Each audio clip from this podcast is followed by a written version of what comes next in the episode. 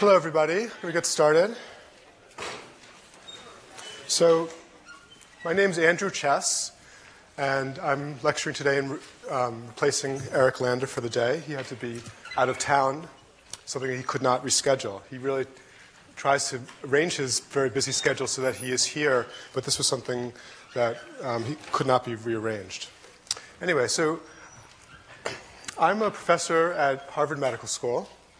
Um, but I have a long history here at MIT, including uh, being on faculty here for a number of years, and I used to teach um, undergraduates. And even going back further than that, I actually took this class. Um, it was called 701 without an extra number at that time. Um, now it's what, 701 2 or 703 or, or 1 2. Anyway, so it was called 701. And it was also an extremely interesting introduction to biology back then. It was sometime over 20 years ago. I'm not sure exactly how many years. I kind of stopped uh, counting at 20. So when, when Eric called me, when Professor Lander called me up to ask me to give this lecture, I talked to him for a while and I agreed to do it. And then I was thinking about what to present, and I went over the material that he's presented to you earlier this week. And, and I discussed with him some of the things that he likes to do for the third lecture on neurobiology. And I also thought about some of the things that I would like to do. And so one of the things that, uh, that occurred to me, so it's probably occurred to you from hearing Eric talk about neurobiology earlier this week that he is very enthusiastic about the subject. He always talks about it as being one of the driving forces that led him to enter biology from the um, realm of mathematics, where he started his academic career. Anyway, so he's always talked to me in the years I've known him about how he loves neurobiology. And I was thinking about it, and it was in some ways kind of ironic that Eric loves neurobiology so much because in some ways he's been a big troublemaker for neurobiology. Let me explain. So, Eric, Professor Lander, is, of course, as you all know, was an instrumental driving force behind the sequencing of the human genome. Before all those efforts over the last decade, people used to go around, biologists would go around to each other and they would talk and they would say, there are around 100,000 genes in the human genome or 100,000 genes in the mouse genome. Mammalian genomes have around 100,000 genes. Sometimes some people would say 90,000 genes. Sometimes they would say 110,000 genes, but generally it was around 100,000 genes. And everybody was comfortable with that. In fact, right around the turn of the century when the stock market was going way up, the internet bubble and biotech bubble and everything, estimates of the number of genes in the human genome actually went higher also.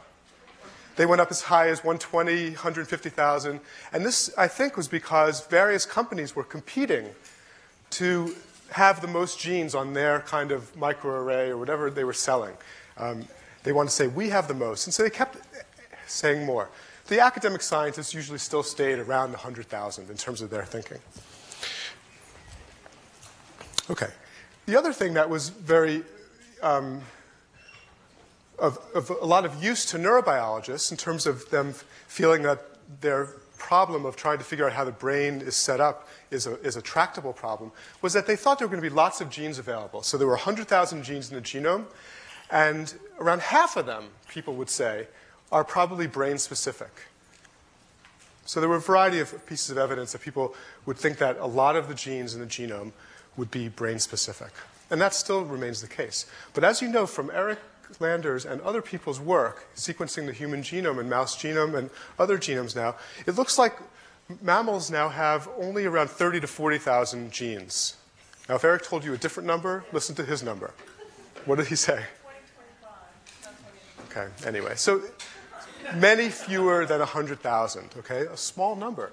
A fly is thought to only have around, to have around 15,000 genes. So, so, so Lander is now saying that humans don't have that many more genes than flies. So this presented a problem for neurobiologists because even if you have half of them brain specific, you still don't have nearly as many genes to play with to make the complex structure of the brain as you did when there were 100,000 genes in the genome. So the, the brain, of course, is an extremely complicated structure. They're thought to be um, somewhere between 100 billion and a trillion different neurons in the brain.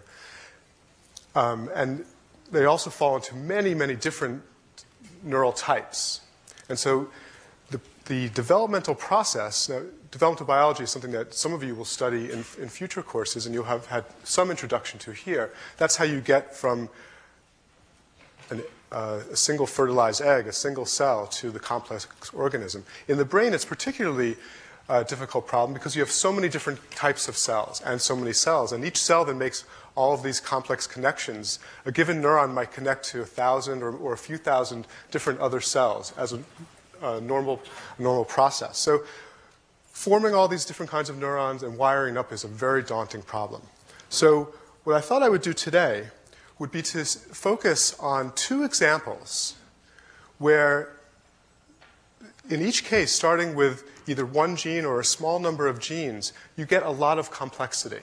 So this would then allow the smaller number of total gene number in the, in the human genome to allow a lot of different kinds of proteins and maybe provide some explanations for certain parts of the complexity of the brain. Now, by no means do I, am I going to attempt to explain all of how the brain uh, develops. That would take um, well, at least one course, more, more likely a few different courses to actually get a good appreciation of that. But I'm going to go through a couple of very intriguing examples that are um, approachable um, at, at, at, the level um, of, of this class.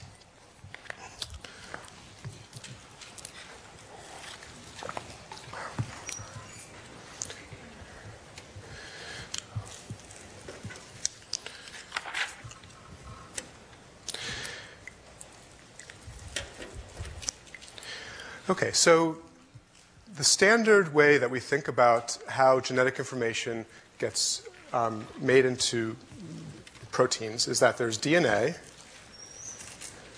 and then RNA, and then proteins. I hope at this point in 701 this is all familiar to you. Good. okay, so the DNA sequence gets transcribed into an RNA, and then there's a splicing event which takes bits and pieces of the RNA, puts them together, and then there's an area of the RNA that tells the ribosome to start making a protein, and so you get the protein synthesis. Everything is following from the blueprint that was in the DNA. So, what I'm going to talk about today are two different examples. One of them involves alternative splicing,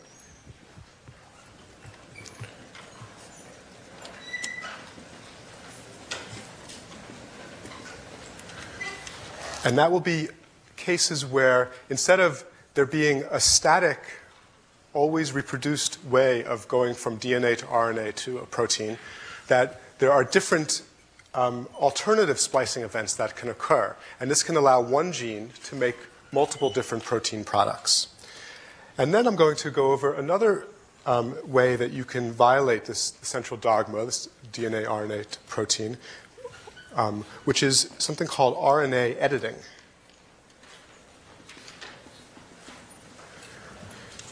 So, as you might imagine from the common usage of the word editing, by editing, what we mean is that the RNA sequence itself is actually changed so that it no longer reflects the exact nucleotide sequence of the DNA. This can also add diversity to the number of potential um, encoded proteins. I want to make sure that I, am going to talk about neural specific examples, but I want to mention that these processes, alternative splicing and RNA editing, are used also by other parts of the developing animal, not just by, um, and also in other plants and other organisms, not just by um, the, the, brain. Um, to generate diversity. So, so these are mechanisms that are, are widely used, but some of the most striking examples, as you'll see from my lecture and then further reading that you might do in the future, some of the most striking examples come from the nervous system. And that's not surprising given the complexity of the nervous system and the fact that there aren't so many genes out there ready to help with this um, complexity. So, so the first, I'll turn to alternative splicing.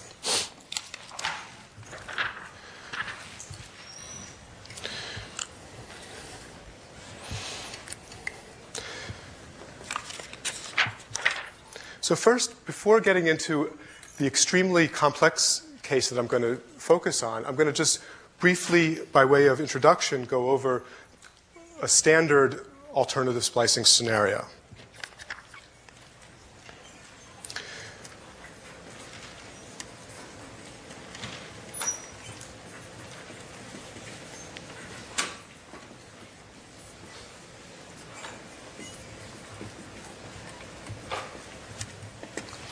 Okay, so in, in, in a gene for which there's no alternative splicing, if I draw the exons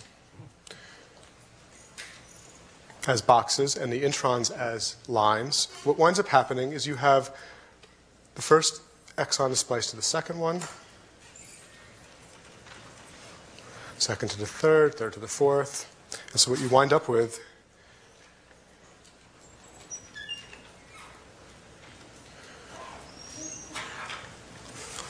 is a messenger RNA.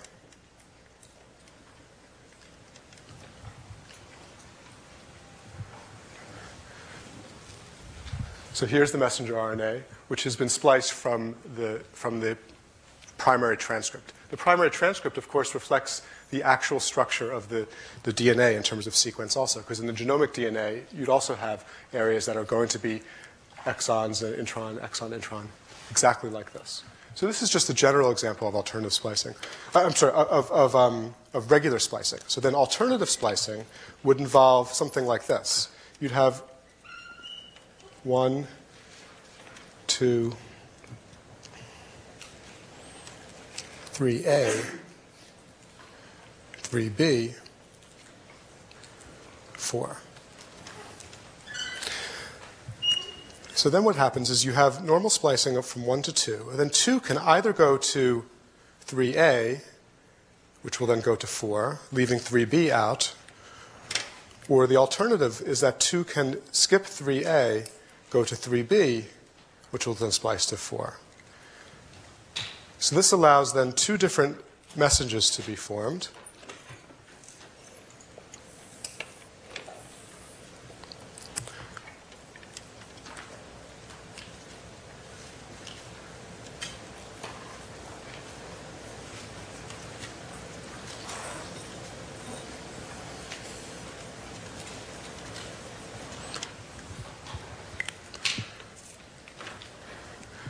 So the, this 3A and 3B might encode a, a, slightly different protein sequence and might then allow two distinct proteins with different functions to be formed from one message. So this is an example, a simple example, general example of alternative splicing. So from one gene, you have two proteins.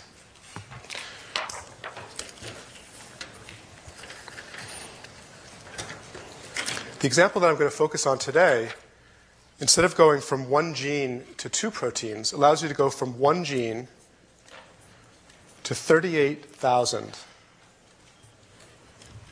different possibilities. It's actually 38,016 to be exact, and I'll explain to you why. But 38,000 will have occurred to you that this is larger than the number of genes that Eric Lander says are in the human genome. It's certainly longer, larger than the number of genes in the um, fly genome. And this example I'm giving you is, is uh, from a single gene in the fruit fly. This one gene can come in 38,000 different forms. The gene is called Drosophila DSCAM.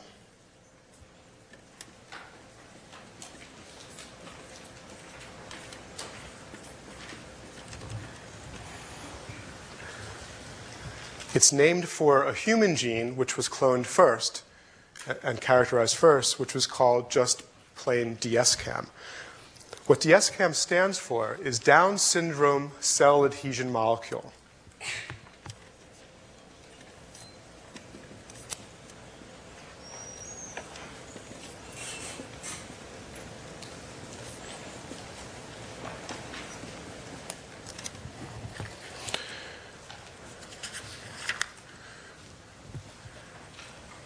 And let me just explain briefly why it has this name. I don't think that this name is actually relevant so much to the biology, and it's certainly not relevant to the alternative splicing because the human gene and the mouse gene, neither of them have a lot of alternative splicing. This is something that's particular to the fly. That's something I will return to later in the lecture. This name, Down syndrome cell adhesion molecule, came about because this was cloned first from human, and it's located on human chromosome 21,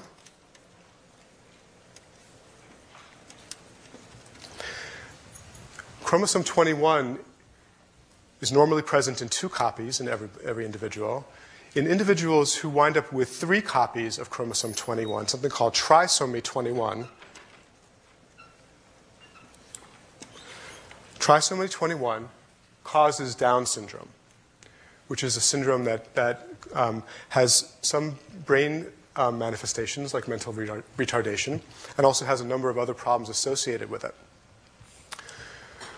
When the people who found this gene found it, they named it, so they gave it the first part of its name, the DS comes from Down syndrome. Cell adhesion molecule comes from the fact that this gene is similar in structure to a lot of known cell adhesion molecules that are um, encoded by many, many different uh, loci in, in the genome.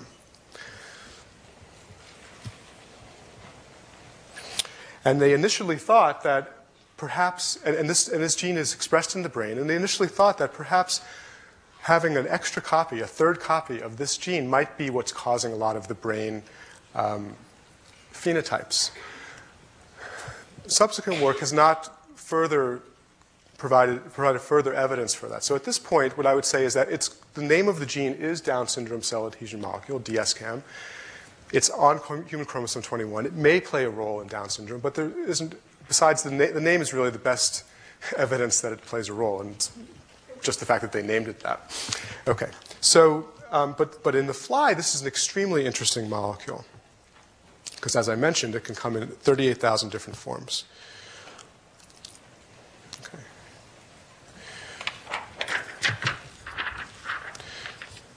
So as for why you would have a cell adhesion molecule in the brain, I just want to mention briefly. So uh, Professor Lander went over with you the structure of, of a neuron. Neurons have cell bodies and axons and growth cones, which allow them to get to wherever they're supposed to connect.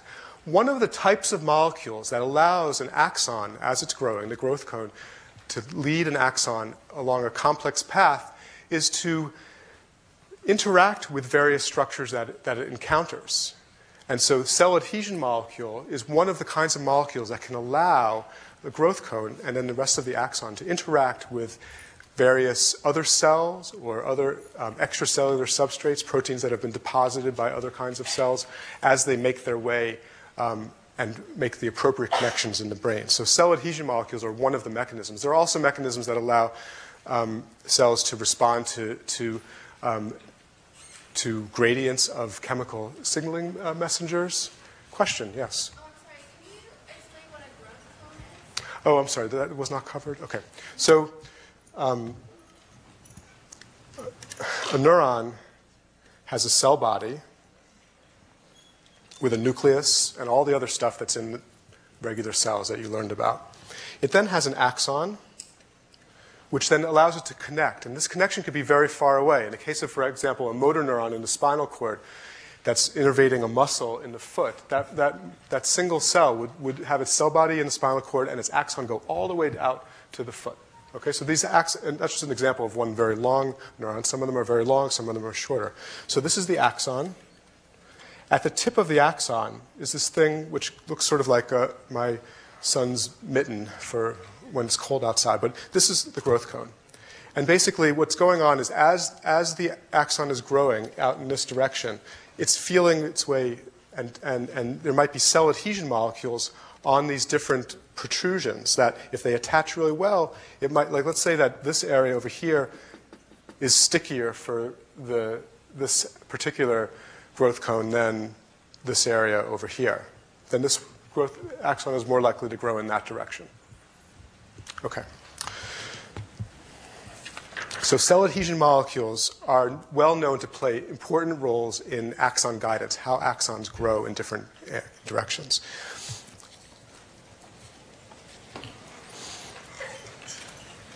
So I'll tell you now about the structure of the DSCAM gene, and that will give some insight into how the 38,000 different forms might be used because they're going to provide different kinds of stickiness let me explain.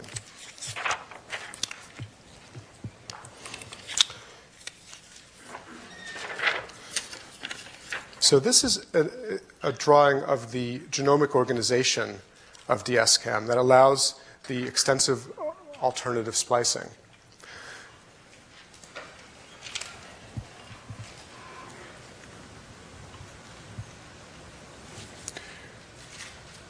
So this diagram is similar to the diagram that I drew by hand for um, the more simple cases. But basically, in DSCAM, what you start out with is exon 1 gets spliced to exon 2, gets spliced to exon 3. And then when you reach exon 4, there are 12 distinct possibilities. And only one of the 12 is chosen. In this case, the diagram shows it choosing, I don't know, the ninth one perhaps. Then exon 5 is regular, so that always gets included. Then exon 6, there are 48 distinct choices. And again, only one is chosen. Here, in this example, this one has been chosen at the expense of all of these other ones. Exon 7 and 8 are normal. Then exon 9, there are 33 choices. Exon 17, there are two choices. And if you multiply 2 by 33 by 48 by 12, you wind up with 38,016. There's evidence from a number of different types of studies, including cloning and sequencing, lots of different messenger RNAs that are already spliced, that basically almost all of these forms can be made. So, what this structure allows is for there to be diversity generated in important areas of the cell adhesion part of this molecule. So,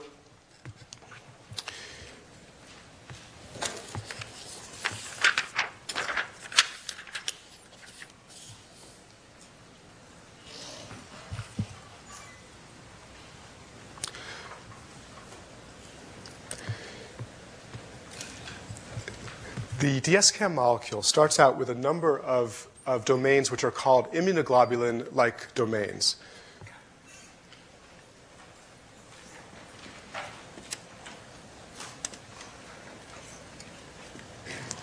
Immunoglobulin domains are named for immunoglobulins, which is another name for antibodies.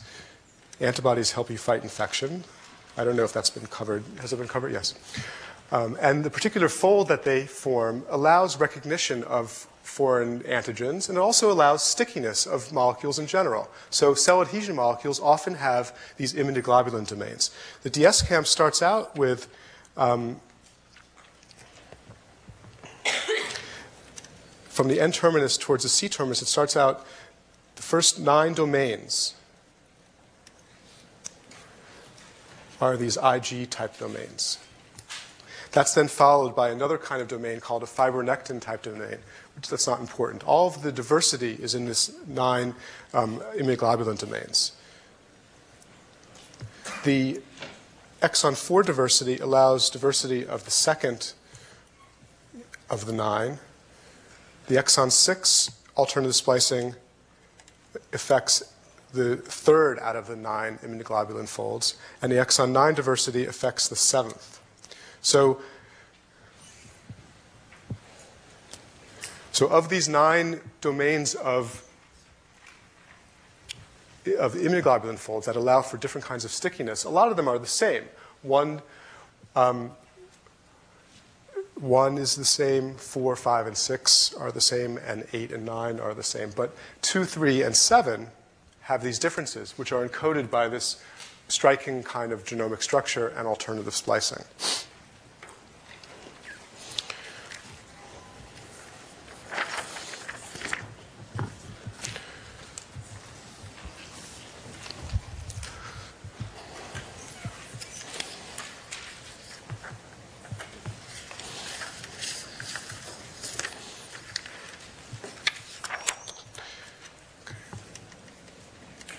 So, how is this diversity used?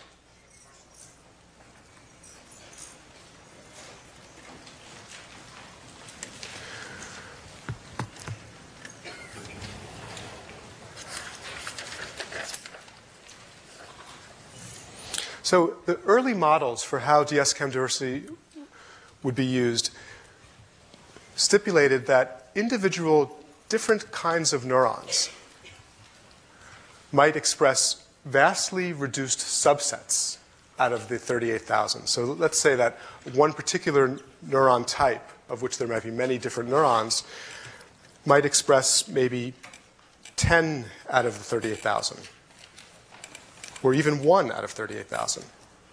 These were the different kinds of models that were tossed around by people who were thinking about this, this problem. But then it, people started to study it, and what turned out to be the case is that looks like every kind of neuron population at first approximation expresses almost all of the different forms. Okay, so these are wrong, these models. And, and each different neuron type expresses a slightly different repertoire, but at first approximation, over 10 or 20,000 forms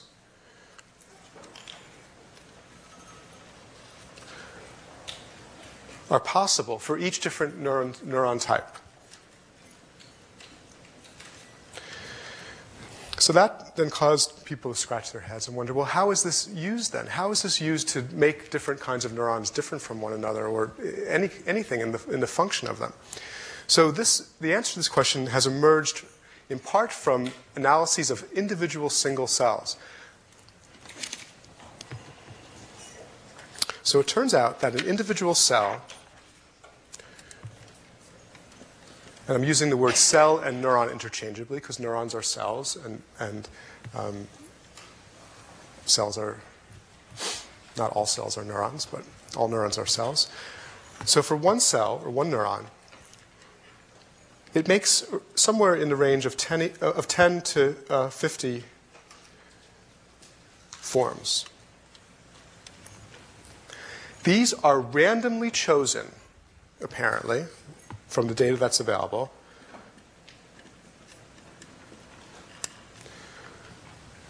From the tens of thousands of forms that are possible.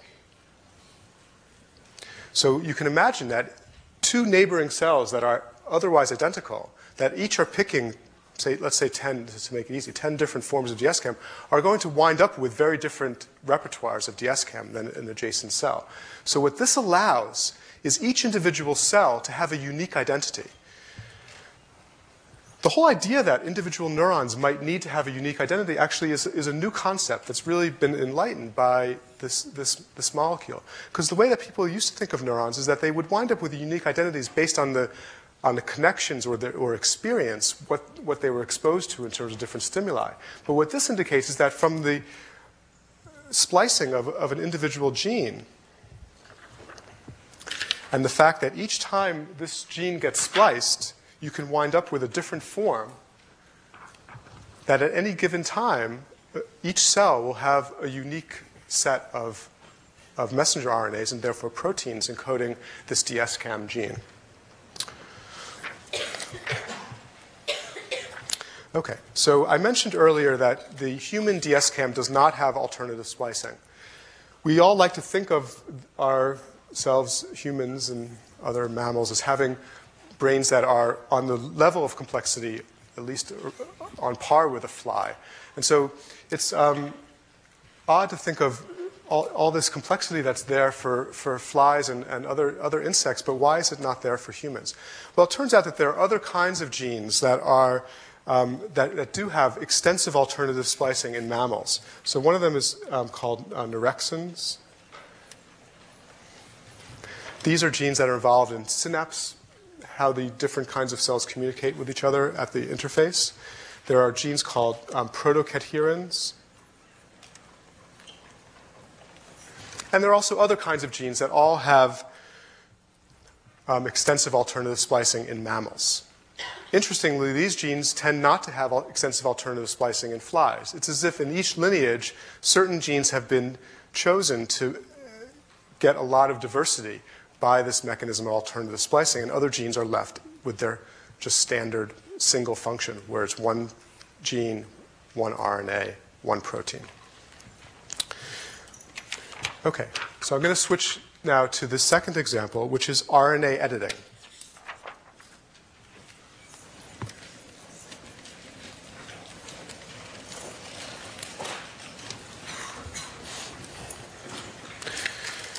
So as I mentioned earlier, RNA editing involves an actual change in the RNA sequence so that it no longer reflects the exact DNA sequence. Now this is different than splicing. Splicing takes different pieces of RNA and splices them together, leaving out intervening sequences or introns. But in RNA editing, you actually change the, the nucleotide sequence so that um, it no longer is identical to the DNA. This is used um, in a number of parts of the brain. Most of the examples are brain specific. There are some non brain specific parts. Most of the time, the editing event changes an adenosine, or an A in the ACGT nomenclature, into an inosine.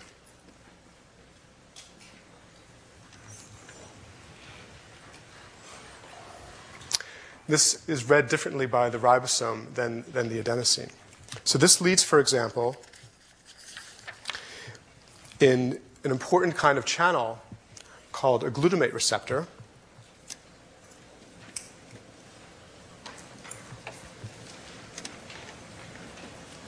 And the specific subtype that I'm talking about is something called an AMPA glutamate receptor. That's for a chemical ligand that activates this particular kind of glutamate receptor.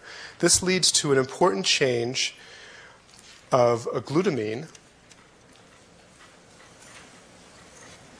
to an arginine in the protein.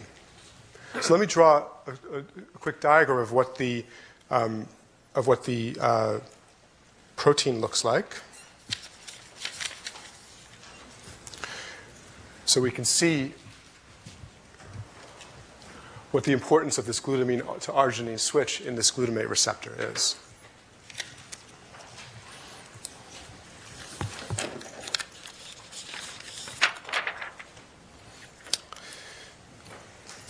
So, in the absence of detailed structural information about different kinds of neurotransmitter receptors, people often draw a di- diagram like this, where this is the outside of the cell, this is the inside of the cell, this represents the cell membrane, and they draw here's the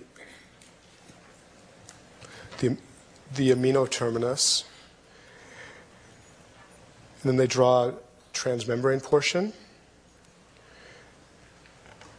And this is what's called a reentrant loop. It doesn't quite pass through the membrane, but then it passes through the membrane again.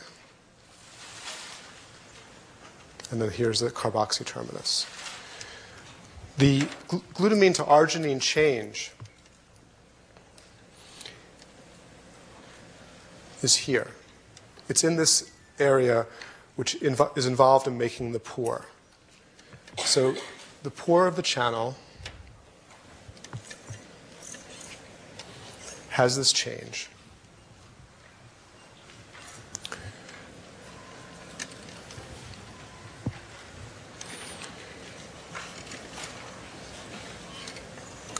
Glutamine to arginine change. This vastly changes the properties of the channel. A channel that doesn't undergo this editing event. So, so, so let me just state that for the, um, the GluR2 AMPA receptor, which is one of four different genes. It is 99% edited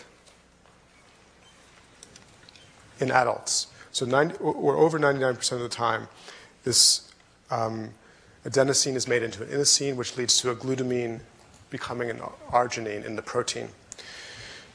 What this does to the channel is it, is it changes its permeability. So, so this is a kind of channel that is mostly designed to let sodium in.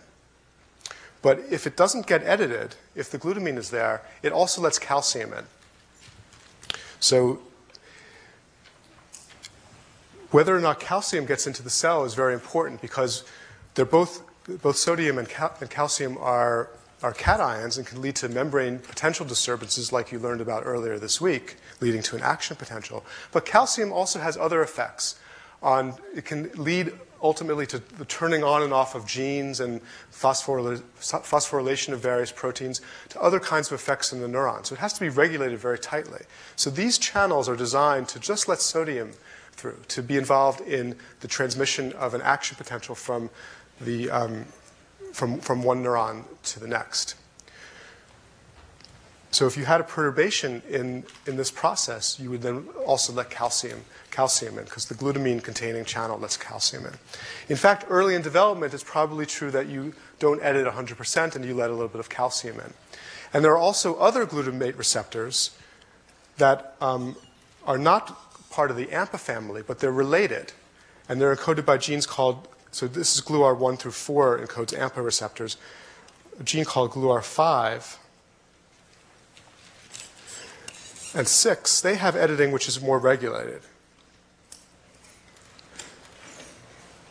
And by, by regulated, I mean that the editing is sometimes present and sometimes not. So even within a given um, uh, neuron, you might have some channels that have the glutamine and some channels that have the arginine.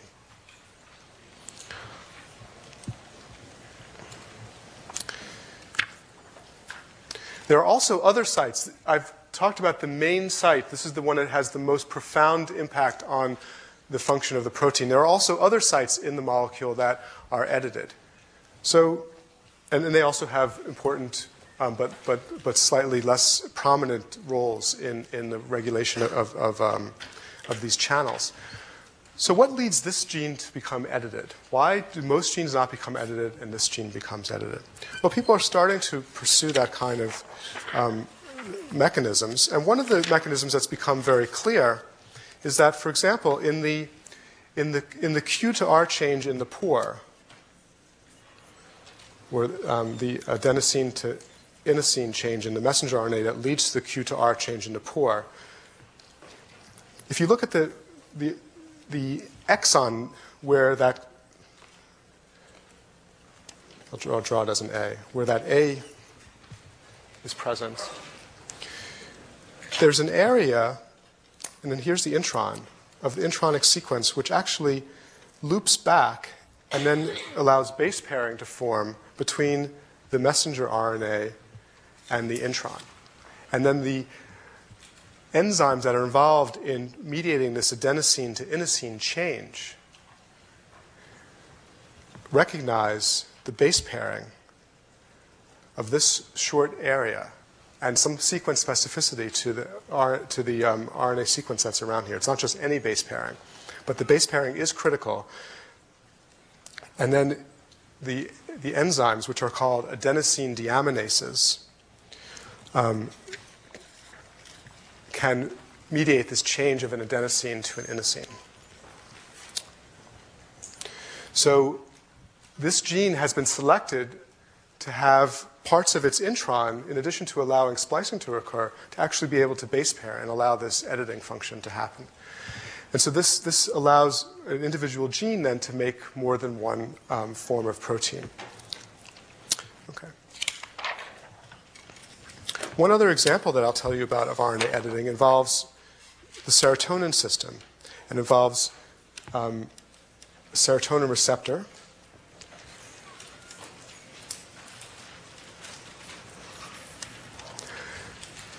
Which has RNA editing.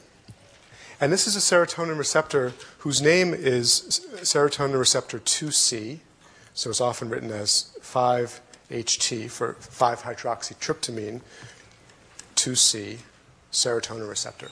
This receptor is a member of the G protein coupled receptor superfamily.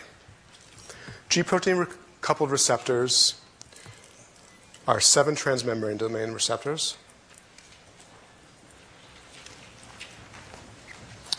And the editing of the serotonin receptor occurs in the um, second intracellular loop and affects the coupling to, to G protein. So the way that these G protein coupled receptors, did they do this right?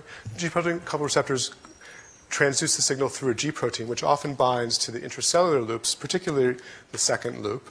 And the editing event, which changes adenosines to inosines, there are actually a few of them in this region here.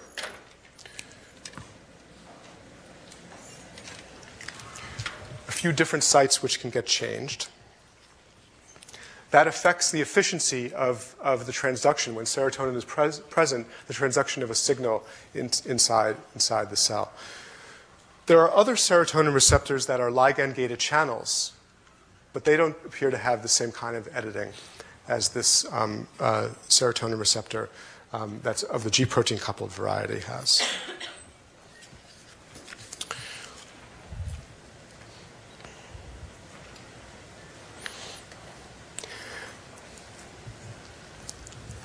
So I'll end with just one final note about this serotonin receptor, which is that a drug called uh, fluoxetine or Prozac, which did, did, Eric go over that this year? Prozac? No. Okay, he mentioned. So, so it's mostly known as something which blocks reuptake of serotonin. So, it, so one cell releases serotonin, which is a neurotransmitter, another cell responds to it. If you block the reuptake, the neurotransmitter is present in the synapse for a longer amount of time, leading to increased signaling. Prozac is widely thought to have its main effect, and that probably is its main effect, to just block the reuptake, leading to increased serotonin signaling. Someone has studied the serotonin receptor in individuals who are taking Prozac versus individuals who are not taking Prozac, and what they found was that there were differences in the editing, amount of editing of various sites in this key area in individuals taking Prozac versus individuals not taking Prozac. And the direction of the difference, whether it's switching from edited to unedited or, or, or back, and it varies for the different sites, the direction was the opposite of what was seen in a, in a comparison of um, brains of victims of, of, suicide versus brains of other accident uh, victims. So it looks like Prozac is having an effect which is in the opposite effect to the skewing of editing that one sees in certain uh, cases of depression. So I, I, I bring that example up because it's important to, to know that, that you know, if you can impact on some of these subtle differences between different kinds of messages, like whether it's edited or not, or whether the splicing is more towards one kind of alternative splicing or another, another kind of alternative splicing. These might provide very interesting um, pharmacologic targets for um, for therapies um, that might impact on a variety of different uh, human diseases. So, what I've hoped to do is give you an, an, a sense of a couple of different examples where you can take a single gene and make more than one protein, and this can lead to increases in the diversity of neurons and therefore increases in the complexity of the brain. Thank you.